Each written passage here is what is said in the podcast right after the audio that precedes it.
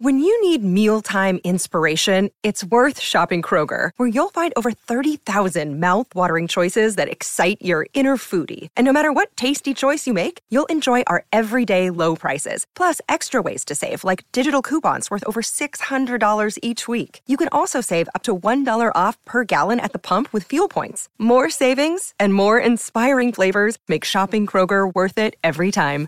Kroger, fresh for everyone. Fuel restrictions apply. You're listening to DraftKings Network. I mean, this is a sport that's on the precipice of irrelevance. The games are taking over three and a half hours. Playoff games are taking over four hours. Game's too long, too slow. Who cares? This is a situation where baseball's in trouble to begin with. The MLB is officially dead. Baseball is dead. Rest in peace. Uh, there's no Dallas today, which is super convenient after I took the under on half a win. uh, when they had one game left against the Mariners and then a weekend series against the Houston Astros, I said the next time we meet, the Oakland A's will still be at 10 wins. And lo and behold, the Oakland Athletics are still at 10 victories. Yeah, Uh, but hold on, hold on. You got to give them credit. It was only twenty-one to six over the three games. that's not bad. Yeah, hung, hang with them. And That's it's a bad. long it's a long weekend, so it's bet's not over yet. Yeah, that's true. It's a long Well, they don't play the true. Astros again today. Well, they play the Braves and they could win. Oh, they could. Uh, their their run differential is now down to uh, negative 199, which is not 200. It's not negative 200. Not yet. Yeah. Uh it, it was bad. It was real bad over the weekend. You had uh Jose Abreu hit his first home run of the season, which I mean, Jake, we didn't even talk about that on Name Redacted, the number of Red Sox fans that were screaming at the sky because Chaim Bloom didn't pony up to to outbid the Houston Astros for Jose Abreu. He's statistically been the worst hitter in the league this year. Just hit his first home run of the season against the Oakland A's in Oakland in what was a, I think it was a 10 to 1 final, something like that. And Jose Abreu hits the home run. He sprints around the bases. And then the entire Houston Astros team is standing in front of the dugout and he slides in the dirt into the dugout and they embrace him. It's a whole big moment. They they love that guy. He hasn't been great, but they love that guy. Why not? Good player, good guy. The Oakland A's did not like that. Uh, he gets thrown at his next time out there, gets smoked with a heater, and the Houston Astros Twitter account, I think they tweeted out the, I think it was the video of the home run. And their tweet, yes. No, no, no. This was the Yordan Alvarez second homer. He hit two. And the caption was 10 runs in front of tens of fans. From the official Houston Astros account. And I'm sitting here saying, wow, okay. Uh, that's that's a that's a shot that I don't think we needed to to fire. I mean, like leave that to us to fire the shots at the Oakland A's, not the Houston Astros Twitter account. and and I saw Chris Rose was like, "Come on, like we don't need this from the official Houston Astros account." They ended up deleting the tweet, and I don't know. I don't know how I feel about deleting it. I feel like if you're gonna if you're gonna throw that that shot, you've gotta you've gotta like own it. The biggest lock of the century was that tweet being deleted as soon as it was sent. Like that. Ha- having having worked some on on that side of the ledger for social media and baseball, like that was a massive error in judgment, and like that that that's just that's something that Jared Carrabis can tweet, right? like that's just to see that from a team account. I, I I thought it was funny, but it was obviously going to disappear in a matter of minutes. So Um, even I, even I don't think I would do that. Like, I, so as far, here's as far as I went about that game. I said, I think it's time to kick the A's out of the league before someone gets hurt. It's one thing to be considered the worst baseball team of all time, but it's another thing to have to have to. It's another thing to have. Did I? Fu- can I read? Oh yes, but it's another thing to have there be no doubt about it. There's no debate here. I didn't come at the fans. Like I think, like I, I think that the whole coming at A's fans and Rays fans is just a tired act at this point. It's almost like a casual cheap shot to make. Like, oh Sure, yeah, they're the fine. team that they have no fans, right? So I don't know. I, I it's a cheap shot because like yeah, we get it. Like A's fans don't show up, but you you have to go that deeper layer. Is it because they don't exist? Is it because they're fair weather? No, it's because look at their fucking team. Would you show up to support that product? I don't No. think that like you should take not that the the official Houston Astros Twitter account is going to do this, but if you're going to take a cheap shot, take it at the owners. Take it at Fisher. Like it's his fucking fault. It's not the fans' fault that the product sucks. It's not the players' fault that they just collected the the the shittiest players in the league and put them all on one team. Like that's not it's not anyone's fault besides the ownership of the Oakland Athletics who have made a mockery of the sport by putting this roster out there and claiming that they're competing at any level. Yeah, I'm kind of surprised that A's fans got so offended by that. Because, it's like, yeah, there's tens of fans, but I feel like that was kind of the inference. Like, they were, that was kind of the point. Like, no one goes to the games because the team sucks because the owners don't pay anyone. And it's a complete embarrassment. It And they like sold all at good players. fans. But it's a shot at the fans, and that's just unnecessary. Like it's not the fans' fault. it it does feel like we crossed uh, uh, the Rubicon a little bit with the A's situation over the weekend with these this sequence of events where it was like, you know, people had been kind of having fun with it, but it it did feel a little bit embarrassing and like another team's Twitter. I know it's just one team and one Twitter account, but like another team's account taking a shot at the A's in so blatant a fashion on the heels of one of their players, and I thought Abreu's stuff was pretty good natured. And to me, I interpreted it as a a release for a guy who had not hit a home run all season. It was more internal than anything to do with the A's. Um, but like they also allowed seven home runs in this ten to one game, and it, it felt more like a like just a show that the Astros were putting on or kind of a carnival act than it did a baseball game when you combine like all of these things afterwards and like that's what I think Major League Base that's the that's the risk Major League Baseball is running with this that we're only it's May we're recording on May 29th. We have set many more months to go of this season and the A's playing baseball and the way these things tend to go is they tend to get worse. Mm-hmm. These teams, like anybody, it, we've talked about it on this pod. Anybody who's not nailed down has to be a trade candidate on this team, right? And so, why would the team, other than like a dead cat bounce, why would this team play better than it's playing right now? I looked at Fangraphs this morning. They have the A's projected to finish 54 and 108. They would have to win at a 4 11. They'd have to win at a 411 clip from here on out to get that. That's like almost impossible to imagine with this Yeah. with the way that things are going here. Like it's it's becoming more disgraceful as opposed to less disgraceful.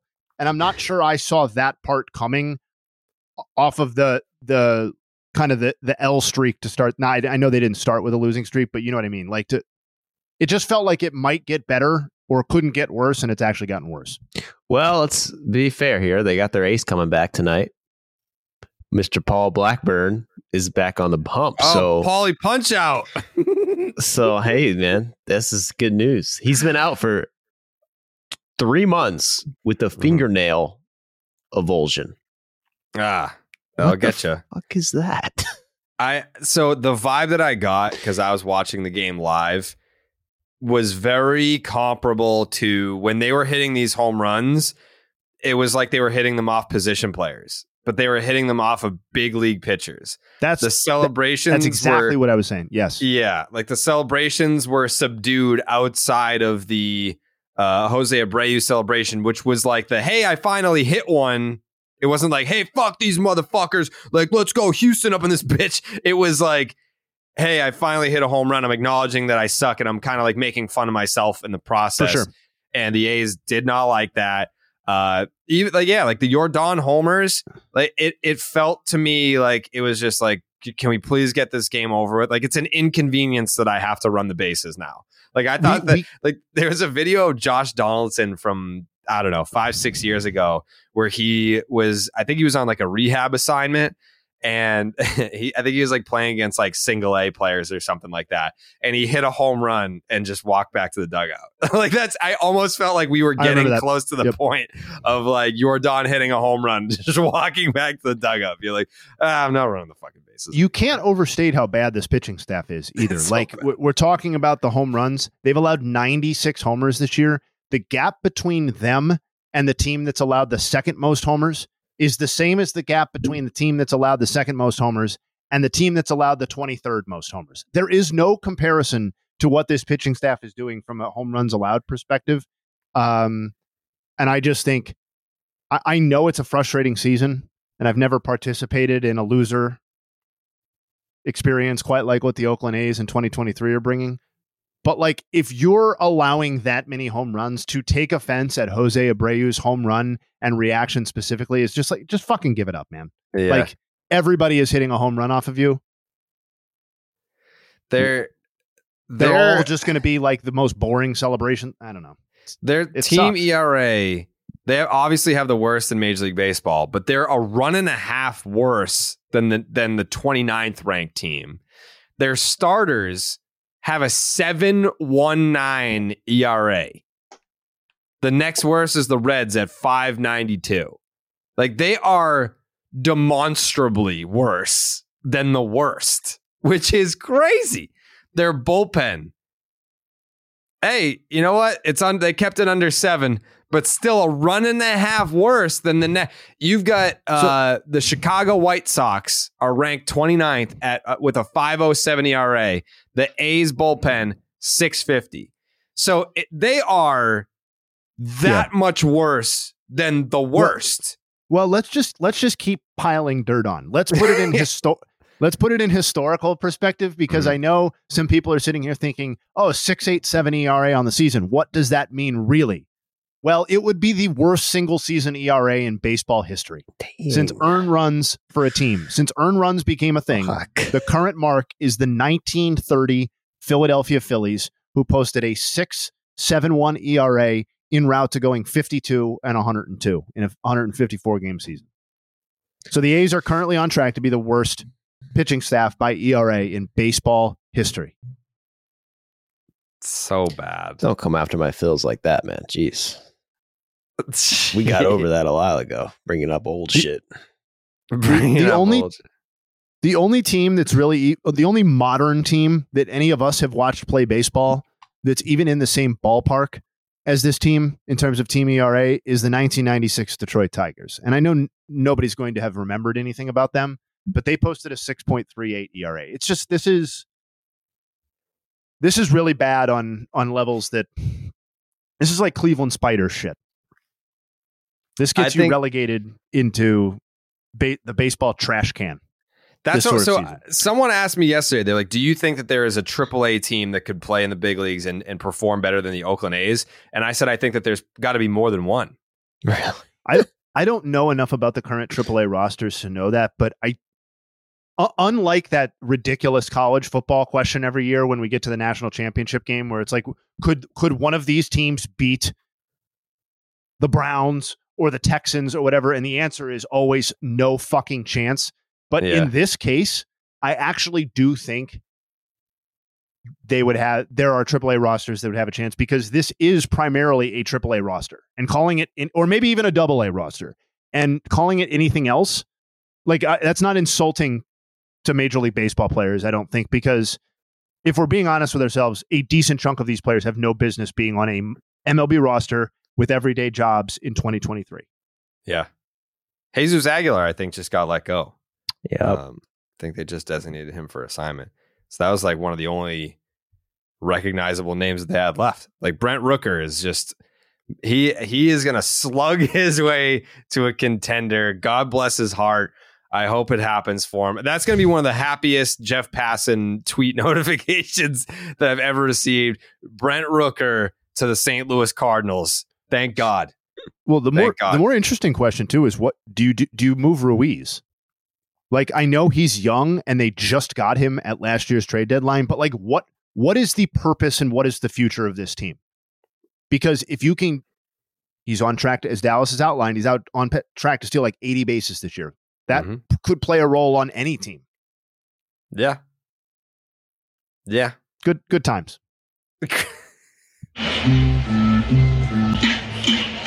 Poor Dallas. That man is sick. The man is sick. Yeah. There's no wonder why he's not here today. Yeah. Claimed he Um, had something family related. I think I mean, isn't wouldn't wouldn't the A's be considered his that's family? true. Good call. Yeah, there's a big issue going on right now with the family. yeah. They have it one in two weeks, Yeah. and they're on pace to be the worst team of all time. Yeah. By a large margin. Hit it out of the park this They have baseball family meeting, season. boys. With DraftKings Sportsbook, bet on your favorite teams, players, and rivalries all season long. This week, new customers can place Broadcasters five dollars, get two hundred dollars in bonus bets instantly. Plus, all customers can take a shot at even bigger payouts with DraftKings stepped up same game parlays. Open the DraftKings Sportsbook, opt in, and place your stepped up same game parlay bet uh, by combining three or more bets from any big league game. Boost your baseball winnings with each leg you add up to 100%. All you got to do is download the DraftKings Sportsbook app right now. Use the promo code Jared, J A R E D. New customers can bet just $5 and get $200 in bonus bets instantly only on the DraftKings Sportsbook with the promo code Jared. um, okay, as we always do on uh on a Monday.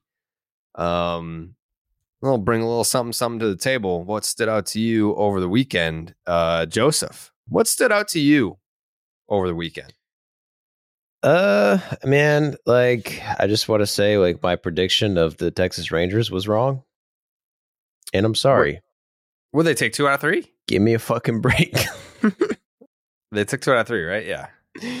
Yeah. Texas Rangers did well. They're you know they're they're taking off the inevitable. I think really what what that what that prediction was coming from was a more of a place of like I like what the Angels are doing right now. Mm. I love this Angels team. They're on fire, and they got swept by the Marlins. And I just want to like Yeah. say how embarrassing that is. Hey, the Marlins are not playing bad baseball. Yeah, They're not, not so the playing Marlins. great They're playing baseball. well. They- like their run differential would tell you that it's going to come crashing back down to earth at some point. But the Marlins have played a decent brand of baseball this season. Well, and what they can do is they are capable of shutting you down pitching wise, right? Like the the the Angels' issue was primarily that they scored seven runs in three games, and Yeah. I don't think it's totally surprising that you know they had Liz, what was it Luzardo who pitched the Mhm. Saturday game? It was Luzardo on Friday and Perez yesterday. Oh, Edward Cabrera.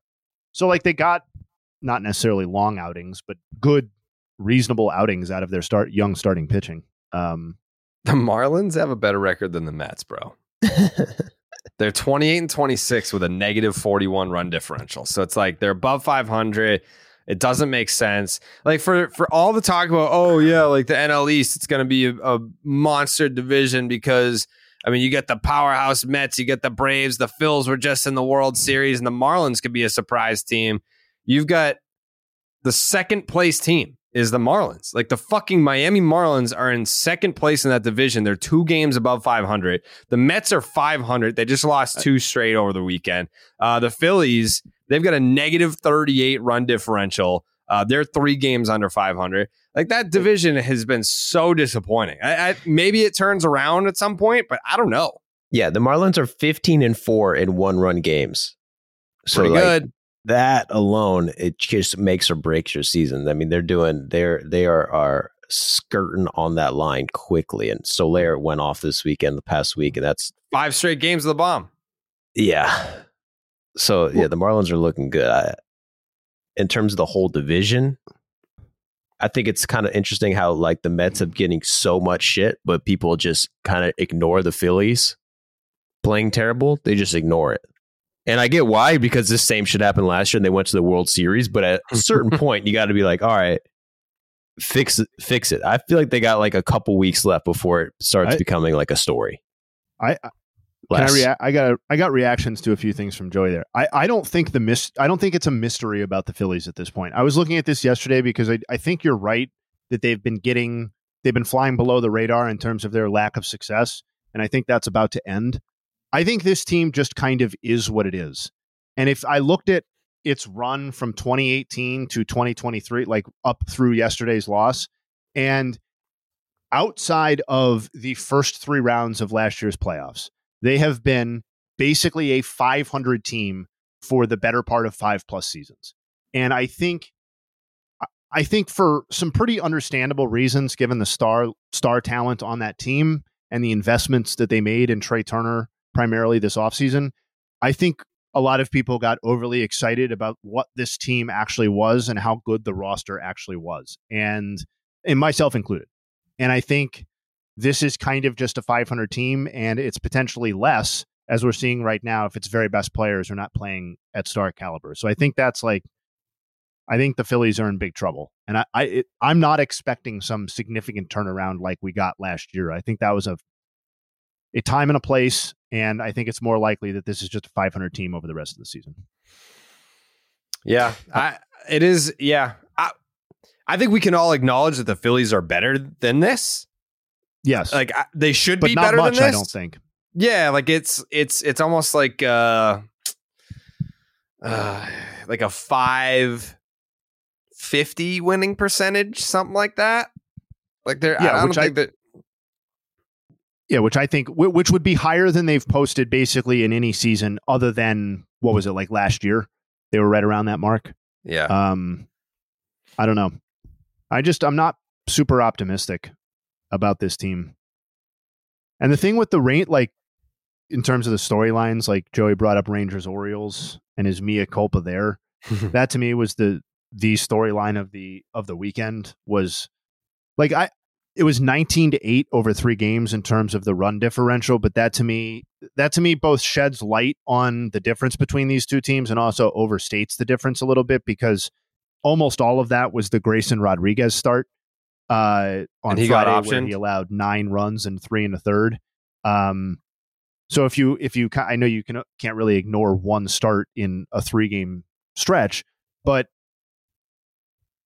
that spoke to the gap in run differential in this series. But then you also look at the teams starting pitching overall this year, and Texas has like the the best tied for the best ERA among its rotation in the AL, and is third in wins above replacement. And Baltimore has a four eight seven ERA and is twelfth. So I think that's while they have similar records, I'm a lot more confident in the Rangers' ability to sustain this this level of success moving forward than I am for Baltimore above Yeah. and beyond the quality of the divisions that they play in, which I think is eventually going to catch up to Baltimore a little bit, even if they're still able to maintain second place in the division. Mm. Just a just an odd division. I mean, it an underwhelming but still intriguing at the same time, which is quite the dynamic to be underwhelming and intriguing at the same time. Uh, is the NL East? Jay, hey, what did uh, what stood out to you over the weekend? Yeah, I mean, I think other than Rangers, Orioles, and Marlins, Angels, which I I think were, I think Joey was right about those two things. It was kind of the the yin and yang of the Yankees right now, uh, with Aaron Judge and Gerrit Cole. Um, you know, I know they won yesterday's game where Cole pitched, but obviously that was more on the heels of their offense Mhm. since his first seven starts where he allowed a 135 ERA and zero home runs over 46 and a third innings pitched. He's allowed eight homers and has a 5.67 ERA over his last five starts and 27 innings pitched. And I was like, I wanted The to see is what worse was, too. yeah, yeah, It's it's, not a- good. I mean, it's eight, a eight home runs in 647 27, eight homers in 27 innings pitched is a disaster. Not good. Um, and I believe four of those five starts have been multi home run efforts uh, Yeah. too. So he's Toronto, getting, he didn't give up any, and then four out of five starts, he gave up two bombs each. And I, and I wanted to know like w- what was driving that home run issue, and it's entirely his four seamer. Uh, he allowed zero homers off his four seamer in the first seven starts, and has allowed six over his last five. And he's not getting any swings and misses in the zone with the pitch. That's basically declining start by start over the course of the season. I don't exactly know what to make of that. I know. Um, why. I'll tell you why. I'll tell you right now. Yeah, tell me. Clarke Schmidt, Domingo Germán. Got two guys got popped for, for sticky substance. Yankees Mm. had some some some concoction they were using, skirting the line. They said, "Wait, Skirt, we got chill, we got chill, we got chill." we got chill. and now maybe, hey, I didn't look at the spin rate data. I'm just saying that could be it. Because I've heard that. Did you hear Chris Ballot, uh, Chris Bassitt on the Chris Rose rotation had a uh, interesting comment about like the Yankees, and he asked Chris Rose asked him like, do play do like people in the league think since the Yankees got caught for it twice that like they or other teams are using certain substances more than others, and like is that is there anything to it? And he was like, yeah, that's what people think. who who got asked that? Lance Lynn. Chris Bassitt. Oh, Bassitt. Okay. Yeah, I mean that would make sense coming from someone on the Jays. They fucking hate each other. Uh, from the judge side, though, I know we can get kind of numb to greatness, and I don't want to do that with Aaron Judge. So I just want to call out. I know he missed time, but if you look at through his first 44 games last season versus this season, he's basically having an identical run. Uh, through 44 games last year, he had 17 homers and a 1.040 OPS.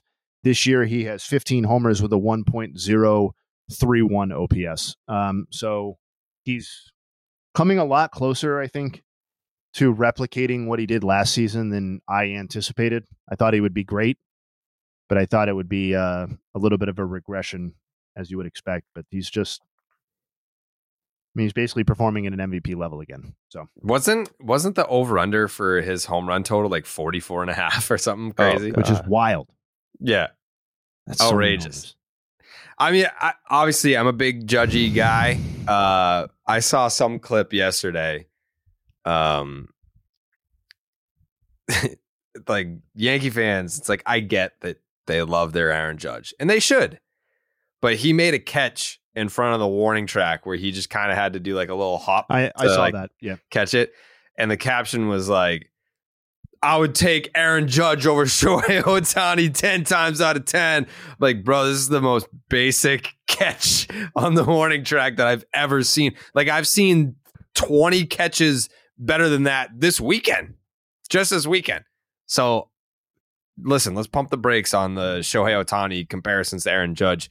They're they're great in their own ways. It's like having two kids. It's like you're you're great at math and you're great at the clarinet and you're great at soccer. We can all be great. It's okay. Just stop comparing the two because they're not the same at all.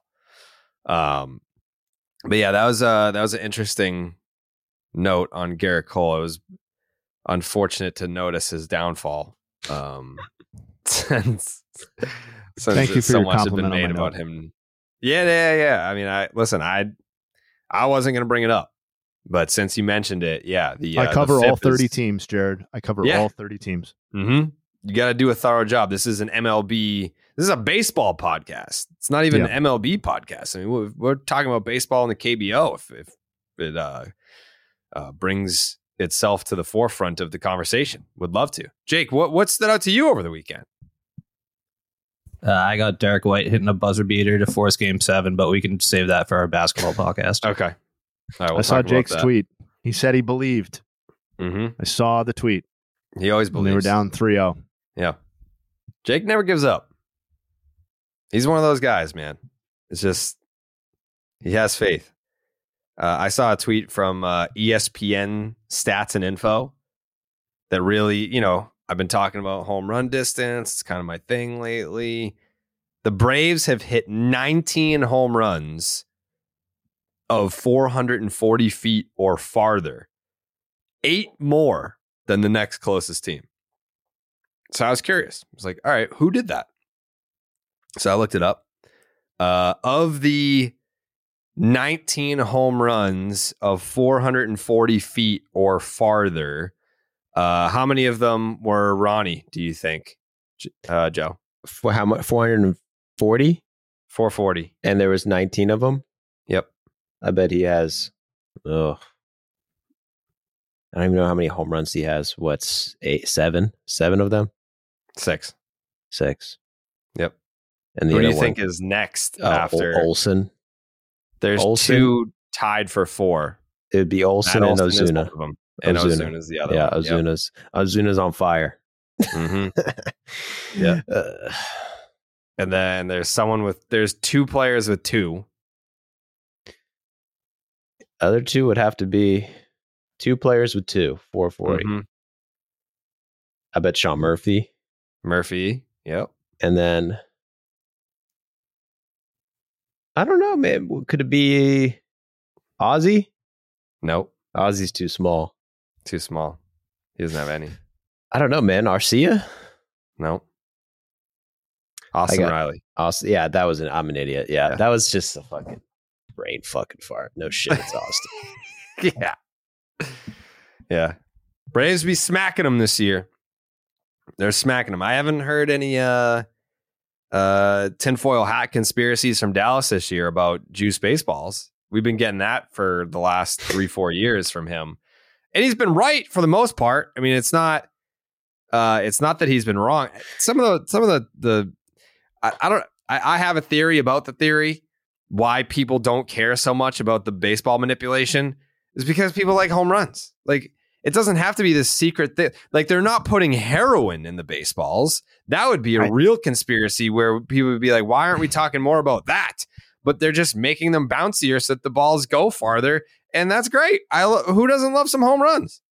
I also not to get bogged down in it, but I also think that the the baseball manipulation conversation, particularly on Twitter, gets very dense and is not presented in a way that's like easily accessible for a lot of fans.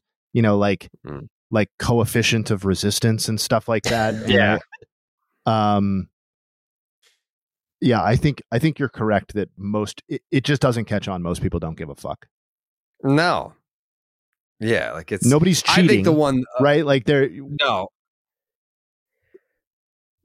I, that sounded like the, the, the theory that they were juicing the balls for Judge and the Yankees, like that, that, kind of stuff i that kind of stuff i specifically do not believe in i'll say that Yeah, it's just it's.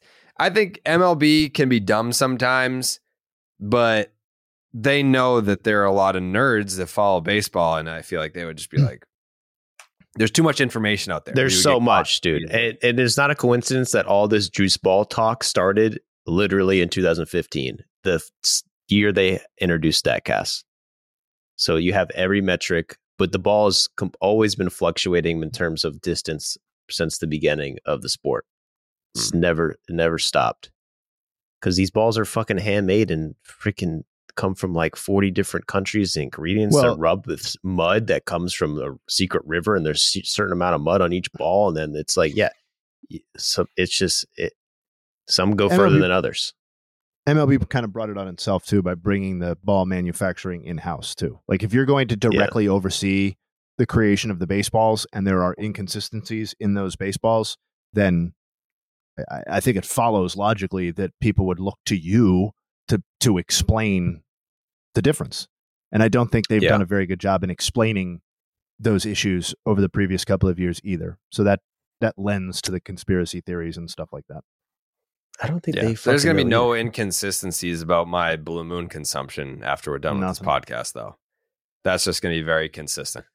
it's a good point We are going to be sucking down some ice cold Blue Moons on the back porch, enjoying the holiday.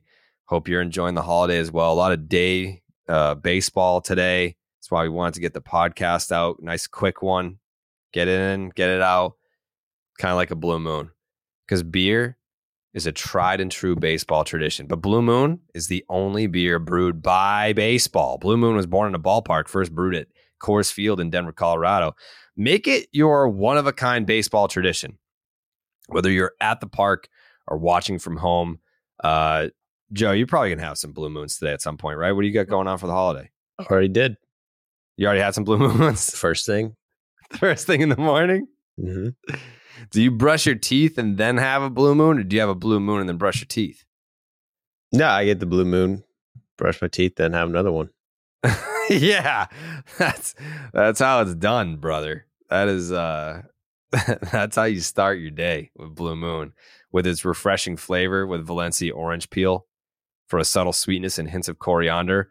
Blue Moon Belgian style wheat ale is a one of a kind beer that's made brighter. It's carefully crafted and full flavored with refreshing notes and a smooth, creamy finish. Blue Moon was brewed by baseball to give you a dose of nostalgia and get you excited for the new season. Why strike out with the same old beer when you can get something that's one of a kind? Its bold flavor, bright explosion of color, and iconic orange slice ritual guarantees a one of a kind beer experience perfect for spring weather. Best served with its signature orange garnish to showcase its beautiful bright color. A beer this good only comes around once in a blue moon, but you can enjoy it all season long. Keep baseball traditions alive with Blue Moon Belgian style wheat ale. It's a one of a kind every time. Check out shop.bluemoonbrewingcompany.com for baseball merch and visit get.bluemoonbeer.com slash rocket to find Blue Moon delivery options. That is get.bluemoonbeer.com slash rocket. Blue Moon, made brighter, celebrate responsibly. Blue Moon Brewing Company, Golden, Colorado. Ale. Um. Okay, I. We did talk about.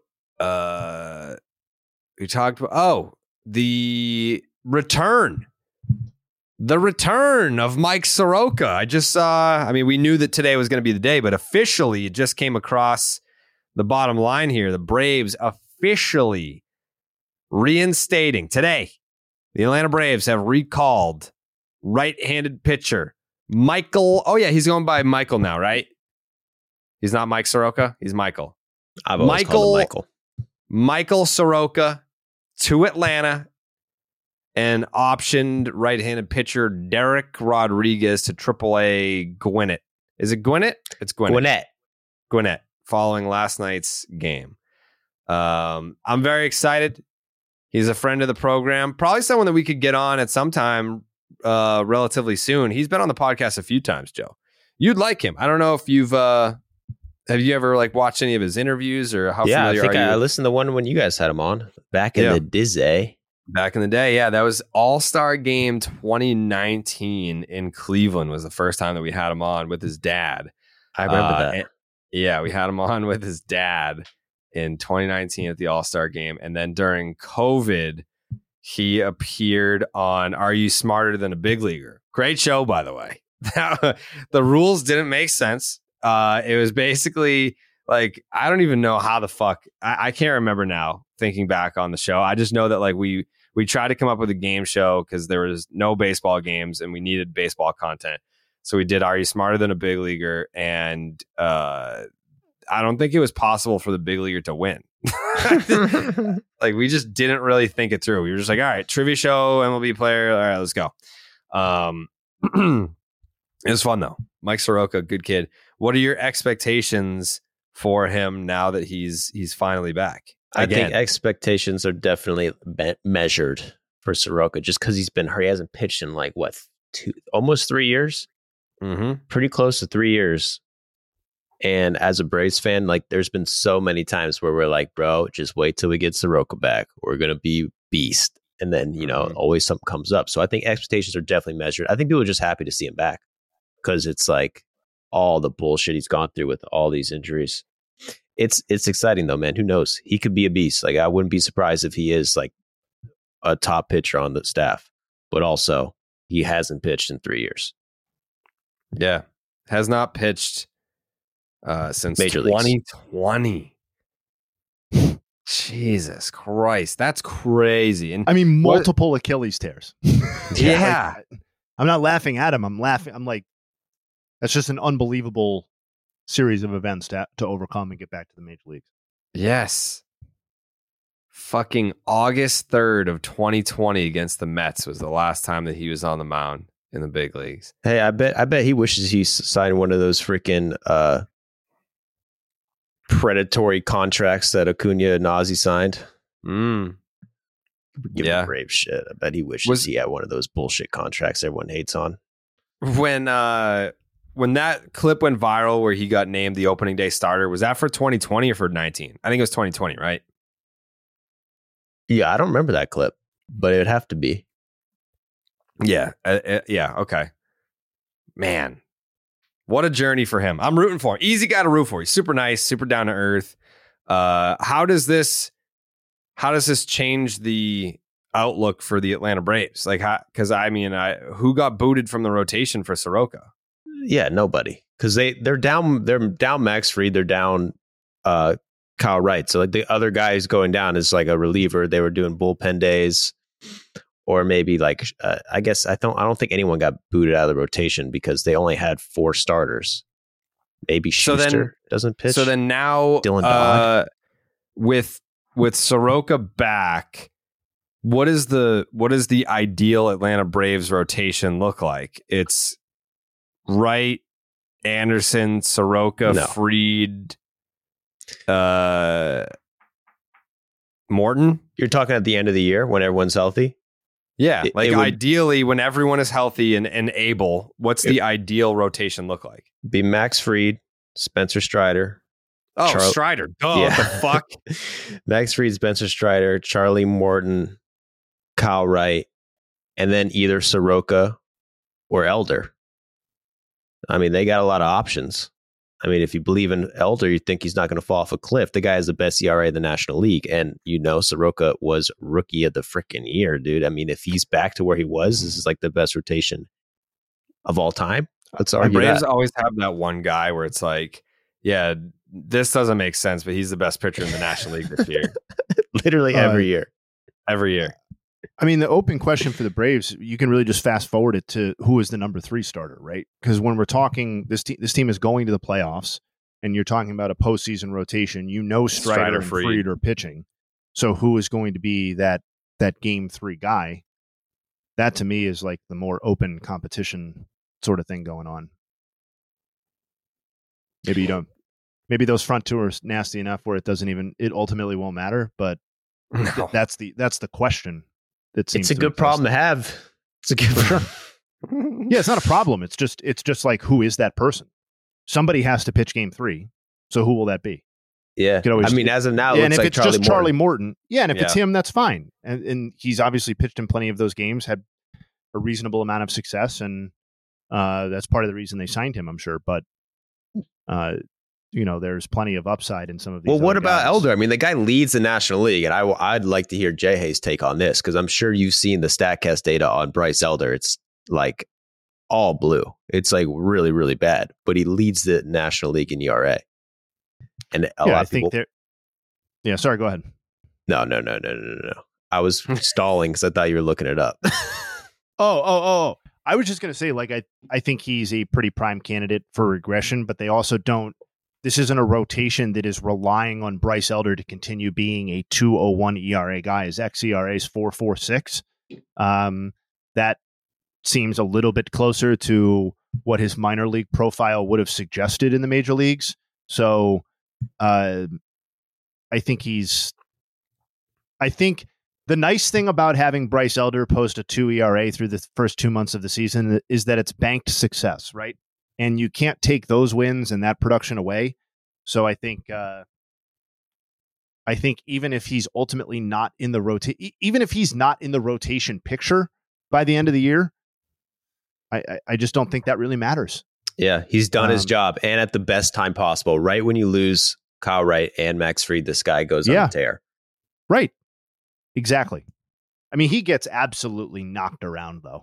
By the way, since you brought up his savant page, like he he is giving up some blisteringly hard contact. Um and particularly on his two fastballs. Like he's not recording batters are hitting 329 off his sinker and 348 off of his four seam. But look at his ground ball rate. Can you think of anyone like this though? Like I can't think of anyone whose stats are this good compared to that one thing on Savant. And a lot of people point to the ground ball rate. If you're pro Bryce Elder, look at the ground ball rate. It's not on Savant. Yeah. It's amazing. I don't know if that holds up over time. I mean, I think if he's posting a ground ball rate of 56% or 58% or whatever it is, that that gives him a better shot at succeeding. But I, that alone is not going to allow him to outpace his peripherals by two and a half runs of ERA. You know what I mean? Mm-hmm. But again, well, it doesn't really still got to show respect Yeah. to Bryce. Bryce. But I think we did. A lot of respect. I love Bryce Elder. I keep going back to that uh, uh, radio interview that I did in Atlanta, and I mean, the Braves at the time, best record in the league, and they're just throttling teams. And they were talking about how the uh, the sky was falling, basically, because of like Max Fried it, it was down, and I was like, guys, you have an embarrassment of riches that other teams would kill to have. Like you're right now, like you're already just configuring your playoff rotation, being like, yeah, so who's going to start game three? Is it going to be the guy that like leads the league and everything? Or is like, it is, uh, it's good to be a Braves fan. That's all I'll say. It is good to be an Atlanta Braves fan. All right, we got to take a break and talk about Zyn nicotine pouches. We're always talking about what a team needs to get to number one, but Zyn nicotine pouches are already there. Zyn has helped millions of people achieve lasting change earning the title of America's number one nicotine pouch. If you're a smoker or you're a dipper looking to make a change, look no further than Zyn. Zyn is made with six simple ingredients and is available in a wide range of varieties, including spearmint, citrus, and even coffee. And it's available in two strengths so you can control your nicotine satisfaction. Because it's discreet, you can enjoy it anywhere, anytime, so you never have to miss a moment of the game. Plus, every can of Zyn earns you points towards premium items like tailgating gear, top of the line tech, Zyn swag, even gift cards. Find your Zyn at your local convenience store or online at Zyn.com. That's Zyn, Z Y N.com. Warning this product contains nicotine. Nicotine is an addictive chemical. Uh, is it good to be an Angels fan? No. I don't know. I, it's No, it's not no, it's not no. It's not bad to be an Angel. It's not bad. It could be Right? worse. Could be worse. Ben Joyce getting called up. Dude throws 106 miles an hour. That doesn't do anything Sure, it for could you, be Jay. worse.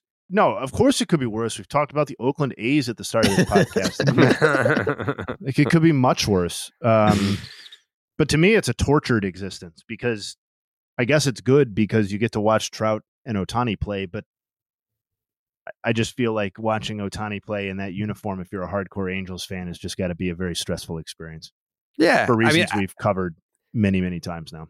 I think that they're in the worst possible position to be in because they're not great. They're 28 and 26. So they're not in a playoff spot. They're three and a half games out of a playoff spot. They're tied with the Jays. They've got the the Mariners and Red Sox ahead of them and the Yankees uh, for that last wild card spot. So it's like you're in it, but are you? I mean, obviously, there's a lot of season left. Things can change. You can leapfrog. There, there, it's not like there's a ton of distance, a ton of separation, but there's a lot of teams in front of you. It's it's a crowded wild card race. So, are you going to sell if you're three games back of a playoff spot by the trade deadline, or are you going to go for it? And if you go for it, you're not guaranteed shit. So it's the the the Ohtani sweepstakes looms heavily over this team, which is not something that anyone listening right now is not privy to or doesn't understand the uh, importance of. But it's almost like this is the worst case scenario. Like you're two games above 500. Like you're kind of in it, but are you? So you I don't know if you're going to sell. You don't know if you're going to go for it either. But man, that is going to be uh that's going to be tough. That's going to be tough. That's going to be tough. Especially, you know, catching that sweep at the hands of what, the Marlins?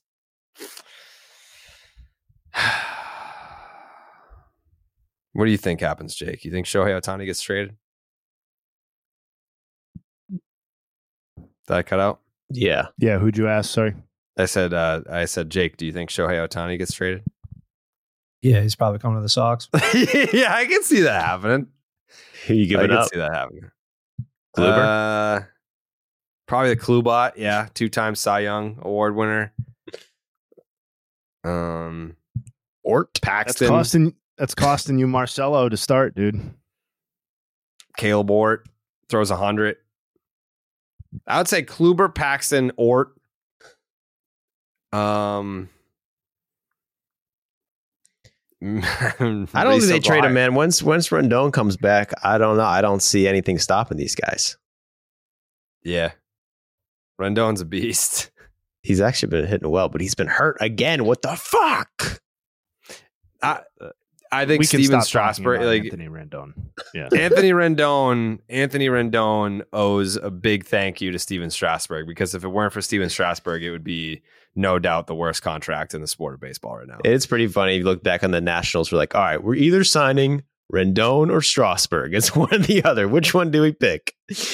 Well, I- either way, they were The thing about the thing about Rendon is like he's still like a competent baseball player when he plays. It's it's just like it, it, it is a shocking lack of availability for the beginning of a monster contract. Like he's this is there is so much more Anthony Rendon in an Angels uniform to look forward to. And these are supposed to be the prime years, and he's playing like 50 games a season. Uh I mean, listen, if a guy tells you he doesn't really like baseball, He did, which maybe he did. I. I don't know, man. Maybe if I if I was a billionaire, maybe and I my my GM was presenting me with options to spend two hundred and fifty million dollars on, the guy who was published saying that he's not that big of a fan of baseball finds it very boring. I don't know, man. Maybe I would have skipped by that one. Yeah. He uh so this he signs for a 7-year, 245 million dollar contract. Uh his first season 25.5 in in 2021 27.5. Last year made 36 million. And this is the first year of his contract ticking up to 38 million dollars a year through the 2026 season. So, yeah, every other year it's just like, oh, he gets paid this rate just once. We have three more seasons after this year of Rendon and the Angels. Rendon for 38 million dollars a year, yes. 38 million. Jesus. I just, I just, there's something magical about every time the Angels have a contract that's just like this onerous, just anchor around the neck of the franchise, come off the books. It's like, well, Finally. as it turns out, we inked another one of those a year and a half ago. So uh, we got to uh, just wait another five and we'll be good. It's like they, CJ they finally Wilson, Gary from under the Matthews, Pujols Albert. Pujols, Josh Hamilton, Anthony Rendon, just like a billion dollars worth of Nothing. nothing. no, basically, basically nothing. You paid a billion dollars so that Albert Pujols could have his actual successful retirement tour with his original Cardinals team that he left for you. Mhm. Um, good stuff. well, now it's paying off. Now he's in the coaching. And that's talking Angels. well, I, w- I would like to bring, bring up some more Angels shit. Is like they are bringing up every single prospect as quick as possible this year. And I guess mean, it's what are you because they're in for? a win now, Yeah. so, like they need to win. But it's interesting. I also don't know that any of these prospects that they're bringing up are the type of guys that you would have manipulated service time to fuck with anyway. Maybe I'm wrong about that, but these to me feel like more like the the Angels system is not that great and these are their best prospects not because they're bad, but more like by default and that they're people that you should be bringing up when they're ready to play. That's kind of my take on it. Yeah. Uh, with some with some prospects, it's like, yeah, we need to see you succeed against a certain level of talent. We need to see how you overcome adversity at certain levels throughout the organization. But then they just probably look at Ben Joyce and say, "Well, this guy throws 106, so I, I'm that plays that plays Yeah, at it's the not big getting league level. faster. No, no, no, it's not. So like that's a guy that I think can can leapfrog some uh some steps that other guys may need as part of their development. Yo, Um Shout out Ben Joyce, who in 15 and two thirds innings at Double A this season has the awesome combo of seven hits allowed and 24 strikeouts. Dang. Also, now that I'm looking at it, the even more odd combination of he's allowed seven hits but 12 runs. How many homers did he give up? Only one home run. How many walks did he have? 13 in 15 and two thirds. So, Jesus Yeah, Christ. so so only seven hits, but 13 walks in 15 and two thirds. So he's allowed 20 base runners in 15 and two thirds. So there seems to be through my amateur scouting to be a little bit of a control issue here. Yeah, well, you want to go that, that was going to be my question because is, you know Ben Joyce you know, you, plays in yes, the minor you could throw leagues 106, where they're but can experimenting you with a can you pre-tack throw it ball? for It's like the only league they're doing. I'm going to say he, he can't. I'm going to say that's a no. It's the ball. It's the ball he's using in the minor leagues. He's in the one league. They're using a pre-tack ball. The a whole league hates it. It's they know it's like an insane walk rate insane strikeout rate. Because he was in the That's game good where they yeah they he was in the game where they uh they threw a no hitter and lost like seven to five Mm. because they hit like four batters, walked like seven batters, and struck out thirty batters in one game. It was amazing. That's outrageous. I mean, I that like when you talk about the sticky stuff when it first kind of came out, and guys were like, "Well, yeah, like I don't mind when pitchers use pine tar. Like I'd rather have them have the control so they don't fucking smoke me in the head." And then you start to get to the uh spider tack which like that's they're not using it for control. They're they're using it for spin and for the ball to do video game wiffle ball shit. I don't know that i would have a huge issue with ben joyce using pine tar. Be like listen dude ball's 106 like the the the amount of time like i don't think that the the casual or even diehard baseball fan you can understand how little of a of a moment your brain has to decide to swing, take, or get the fuck out of the way. For 106, it's crazy. Like like you talk to some of these professional big league hitters, and they'll call the best ones will tell you doesn't matter how hard you throw it, we can time it. And and I believe that. Like I think that that that's not untrue, but we've seen guys get hit in the face. Like, did they want to get hit in the face? Are they trying to get a free base out of it? No. It's like they didn't have the time to to get out of the way of that shit. I don't know. Like, is the, eventually we're going to hit our velocity ceiling? I don't know where that is. Where do you think that is, Jay Hay? If if this dude's throwing 105.5, then where is the velocity ceiling? I have to be honest. I thought we would have already hit it. Like Yeah. I, I'm, I'm pretty surprised to see that it's gotten to 105, 106 uh, by 2023. So I don't know. Yeah, I don't know. I don't know. I thought we were either. already reaching kind of the upper bounds when people were hitting 101, 102. Yeah. Um, turns out not the case. No. Yeah. But I think I think what uh what takes away from the awe of it like when you had guys hitting triple digits for the first time, like when we were seeing Billy Wagner and like all those guys, Daniel Bard was throwing 100 at Fenway and everyone was like, ooh, like you could hear the oohs in the crowd when you would hit 100. It's 10, less than 15 years later. And we're looking at guys like Ben Joyce who throw 105.5 miles per hour. But then Jay Hay reads off the numbers and it's like, yeah, well, he gives up seven hits and fucking 13 walks. It's like, it's not as cool.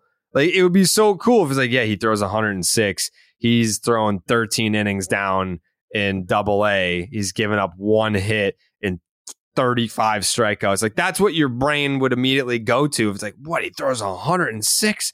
That's faster than the speed of sound. Like there's no way that the human eye can catch up to that. Well, they they can, especially when it's in the zone. And that's if that's what double A hitters are doing with it. Welcome to the big leagues. I don't know. I don't know how that's going to go, but it's it's a fascinating experiment, I guess to just fast track a guy that clearly doesn't have his control figured out. We'll see. We will see. Um, we don't have a call from Max today, but uh, we do need to talk about Max. Hey, did you hear? There's a new streaming service called Max.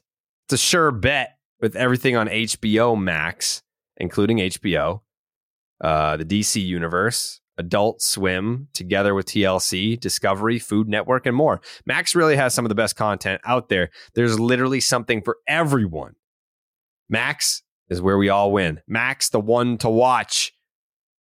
Of course, you're going to need a subscription. So why don't you go over and visit max.com, sign up today. Today. Uh, and also, while we're at it, We need to get Joe in therapy. We really do. We're gonna get Joe some better help. We're gonna make Joe a better guy. because baseball is dead is sponsored by BetterHelp. That's why, for no other reason, we're sponsored. We need to go go to therapy. We got the sponsorship. Well, we need you. We need you. To, we need you to get right in therapy, Joe. We do, and it's so easy to get caught up on what everyone else needs from you. I mean, like a lot of people are like, "When's your next video, Joe?" Like, "Oh my god, like you need to put out another video. The people need it. People need baseball doesn't exist." And you're like, you never take a moment to just think about what you need from yourself. You know what I mean? Mm. Yeah, hundred percent. But then we spend all of our time giving. It can leave us feeling stretched out and burnt out. Therapy can give you the tools to find more balance in your life so you can keep supporting others without leaving yourself behind. That's deep. That's deep, Joe. I've been in therapy since 2010. You need to you need to get in there. You need to get in there and experience the world of therapy and what it can do for you. And if you're thinking of starting therapy, you better give BetterHelp a try. It's entirely online, which is what you are, Joe designed to be convenient, flexible, and suited to your schedule, which is a busy one. Just fill out a brief questionnaire to get matched with a licensed therapist and switch therapists anytime for no additional charge. Find more balance with BetterHelp. Visit betterhelp.com slash baseball today to get 10% off your first month. That is B-E-T-T-E-R-H-E-L-P dot com slash baseball. um, okay. Is there anything else that we really wanted to hit on here? You got something about we- Kimbrel 400 saves, Jay Hay? no, I just wanted to mention it. I, I don't want to rehash the whole Kimbrel thing because we sort of talked about it with Kenley. Um, but I'm just fascinated to see where his Hall of Fame candidacy goes now that he's hit the 400 even mark. Um, Wait, and- Kimbrel hit 400? yeah, Kimbrel 400 saves. Oh, I totally missed that. I thought I thought when you when you brought it up that you were like, is he going to get there? Is he going to get the save opportunities because he's been so ass? I totally missed that he actually hit 400. Good oh for yeah, him. yeah, yeah. He's been fire lately. No, he's been great, and uh, but the the overarching thing that's fascinating for me about Craig Kimbrel now is just like how do the voters deal with his Hall of Fame candidacy because 400 has kind of been that magical number uh, for modern relievers, and you're going to need to rec- you're going to need to kind of ju- juxtapose that with, as we've talked about the f- before, the fact that he's been more or less a non-entity for the last five or six years of his career. He he's the Andruw Jones of of closers. Yeah. pretty much. Uh, Yeah. his last And Oh, the idea that Andruw Jones would not be in the Hall of Fame and Craig Kimbrel would feels, I mean, with all due respect to Craig Kimbrel, that feels silly to me. Yeah. Yeah. I take it back. He hasn't been that fire lately. I swear to God, he's been like, okay. I- I He's been okay. No, it. like I thought you meant like the last couple days. His last Um, eight yeah. appearances, his last eight appearances, he's got four saves, eight innings pitched, three hits, but two of them were homers, uh, two walks, and 15 strikeouts in those eight innings. Like that's pretty good. Opponents hitting a buck 11. That's pretty yeah, good. that's just crazy how quick it can change for a closer. Because when he when he got 400 saves against the Braves, the I get what is it six or seven appearances before that, he gave up two hits and uh, had a one ERA basically. And I was like, oh, Kimbrel's back. And he gave up a run the next day, and no, now it doesn't look as good. But that's just another former Braves player to play the Braves and then beast on us. So you got to Every- tip your cap to Earl Craig. Everyone's getting 400 saves against the Braves. And shout out to his dad, man. What a look. He's got a look, man. Oh my god, yeah, it's kind of horrifying. He looks it's like cr- he he looks like someone from the hills have eyes. I love it. I think uh his dad and I can't remember if, if it was Chris Sale's dad. They they I mean those are those are some Florida boys. Those are some southern boys. They just they look different. They they they got that who gives a shit attitude. that's how they that's how they live their life. Who gives a shit? I don't. No, why would you? So, um, all right. Uh, any final thoughts here this evening? I have a quick final thought. Please. To put a bow on that Bryce Elder conversation from earlier, I did a little additional digging because I was Joe. Joe got my uh, my juices flowing, and I wanted to see what's led to this seemingly a little bit lucky start. Mm-hmm. Turns out, uh, Fangraphs has has a stat called left on base percentage, which is basically the percentage of your base runners that are stranded. Um, and his is the third highest among all qualified pitchers, behind only Shane McClanahan and Tyler Wells. So that doesn't mean you're a bad pitcher if you have a high left on base percentage. It just means that more of those runners uh, are likely to come through over the remainder of the season than have to this point. So that's another thing contributing to Bryce Elder's situation. We'll see if it holds up. Okay. Joseph? Uh, well, one thing we didn't bring up is the fucking Tatis shit. Oh yeah, tumultuous, tumult. I can't pronounce that. Can it tumultuous, tumultuous. return to the Bronx? Hmm. Um, that was a weird shoving incident with Anthony Rizzo because it felt like Rizzo like shoved him and then decided it was a bad idea halfway through the shove Yeah, because it wasn't like a shove with authority. It was more just like. Mm. yeah. You know, that's exactly what it was.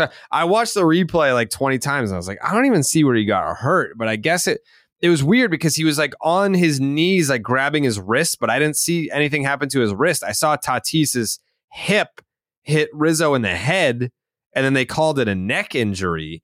But when he hit the ground, he was like holding his wrist. I was like, I don't know. That, that felt weird to shove him for that. I don't think that he was trying to hurt him. Like, I don't think there was anything dirty about it. I think that's what it was. A instant reaction because you know when you get like hit in the head like a little bit, you know, Yeah. and you just get hit in the fucking nose, dude. You know that feeling? You just get fucking pissed off. You know, you're just fucking around. It could be your boy, and you get one in your fucking nose, like, and you just want to fucking kill someone for like a second, and then you know Yeah. not to. But that's probably what happened. Yeah. Yeah. Cause I mean, if you look at the shove, he obviously thought better about it halfway through the initiation. yeah. Rizzo Rizzo's not that guy. He's a nice guy. I don't think he's he's out there trying to throw hands. He's But is Tatis that guy? Because he wants all the smoke I don't think he with the wants fans. Does anyone smoke. does anyone have a problem with him taunting the fans in the outfield? Because the first time he did that, there was outroar. Um you just combined outrage and uproar, didn't you? yeah, like that's what people do when they're good at podcasting. They make new fucking words that are cool as fuck, and then everyone starts saying them. Yeah, uh, the outroar about about Tatis. It, what was that? Wrigley that he did that. Yeah, Uh, yeah, I think it, I think it was just because he did it for the first time, but uh, he also wasn't performing great when that happened. But now it's like if you're if you're just being Tatis again and you're not juicing and you're you're still performing and proving people wrong, then yeah, go ahead and chirp whoever you want. If you're hitting if you're hitting homers in Yankee Stadium and they're just taunting you for it, then taunt them back. Who cares? I I, I have no issue with like if that's what he wants to do. Like because I just think it's so phony when you get guys like A Rod that would be the steroid guy but never acknowledge it. You know, like when you're when you're just out there and everyone is is taunting you for being on the sauce and you just never even acknowledge it. Like you have to have some sense of humility and sense of awareness. And I think that's just what Tatis is doing. He's like, Yeah, I hear you. I'm still gonna keep hitting homers. Like, whatever. Go fuck yourself. yeah. It's interesting you say that because you know he hasn't really been that good. Like he's got a, a one eleven OPS plus, which is like for Tatis basically a fifty OPS plus. Like I think it will get better. I mean, the last time I checked, his OPS was like high 800s. Yeah, well, that's why I'm surprised looking at this too, because I thought that too. I was like, oh, Tatis is doing well, and then he hits two bombs against the Yankees, and you're like, oh, he's fucking on fire. And then that's the only two hits he had all series. Oh. Yeah, Mm. yeah. It's just like, who? If he's not doing well, if he doesn't do well, if he hits uh, a 111 OPS plus for the rest of the year, which I don't think he will, I don't think the Padres make the playoffs. They need a lot of things to go right for them to make the playoffs. Like Soto was out of the lineup with what? Back spasms? Back stiffness? That makes sense, bro. He's been carrying these fools. Mm. Mm. There's four teams in between 45 and 55% to make the playoffs in the NL right now Padres, Mets, Giants, and D backs. Still need them to sort themselves out. So those four teams, it? and how many spots are they fighting over? They're Three, because none of them three? will make the win the division. Three. Yeah. Hmm. Yeah, I, I mean, I wouldn't say they need a lot of things to go right to make the playoffs, as Jared just said. I think. What are they? chances are Four or will, five but- games under 500 right now? Yeah, but when you say they need a lot of things to go right, is that seems like that's like what the Marlins need to make the playoffs. Obviously, every team needs some things to go right, but when you're I, paying I that much, stand you get by the star that power. because, like, because I mean, to your point, if Tatis is not performing well, that's one thing. Uh, Manny Machado has not performed well. That's another thing. Xander Bogaerts has gone dark uh, since the start of the month of May. He had like a hot start in April. That's about it. You need him to get going. Then you look at the pitching staff. Like Blake Snell's not been very good. You Darvish got his tits lit. Like it's you've got you've. There's a lot of things that need to turn around. It's not just like man, if we could only get so and so going, we really take off. Everyone that they brought in that was supposed to be a star, that was supposed to be like the reason why they win not one, not two, not three. Like no one has been carrying their weight. Like no one has been playing to the back of the baseball card. You can make the case for Juan Soto. Outside of that, who the fuck is who the fuck has been as advertised? Who who has been what they've been before they got to San Diego? no one except for except for Josh Hader, basically. And then that's your closer. That's not going to get it done. No. That's your best player. If Ha-Seong No. Kim leads the team in war, you you, got might problems. be fucked. Yeah. yeah. They're in fourth place, dude. They're t- they're five games under 500. They fucking lost two games over the weekend to the Yankees, 24 and 29, seven and a half back, whatever. Call it call the call the division over in the NL West. They're not winning the fucking West. But you look at the wild card, how many teams are ahead of them? You got uh are they better than the Phillies? They should be. Are they better than the Pirates? Yeah, they should be. Are they better than the Mets? Yeah, they should be. Are they better than the Giants? Yeah, they should be. But they haven't been. Yeah, I would I would agree with every team other than the, than the Mets. And the Mets, you got to debate there. if the Mets, I mean, the Mets are in, I mean, they're not as bad, but they're in the same boat of like, what the fuck happened? Like, we loaded up and what, this is the result that we get. They're in the same boat in that sense. If, if the Mets and the Padres were at their peak of what they should be based on the talent that they have, that would be an awesome NLCS. But hmm. now it'd just be a battle of the mid. Yeah, but if you got two mid teams going at it, they're both mid. They could still I'm- be a good series. It I'm could fucking be. I, I, I'm instituting a personal policy that I'm not talking about the Padres until they actually start playing well because it's the same problem that it's always been. So either mm-hmm. these people start playing well and they give us a reason to talk about them, or we don't talk about them again. In the air to right field, towards the corner. It's back. It's gone. Welcome to Slam Diego. It's too bad because they are a losing team. All yeah, the if they were in the if they were in the AL Central, they'd be in third place right now. The AL Central should be abolished. what a terrible, terrible, terrible division that is. That's The fine. Let's AL pretend the Padres are in that division and lump them in there and not talk about them until they give us a reason to. That is So my final thought. Fuck the AL Central. The Minnesota Twins, the first place Minnesota Twins would be 11 games back in the AL East. Uh, the Angels have a better record than the first place Minnesota Twins. The Mariners, the Marlins, the D backs. It is a joke. A joke. The first place fucking Minnesota Twins would be 11 games back in the AL East. Bums. Get rid of the division. All right. Uh, everyone enjoy your Memorial Day. Enjoy the day uh, day games today, and uh, we will be back on Wednesday. Migo.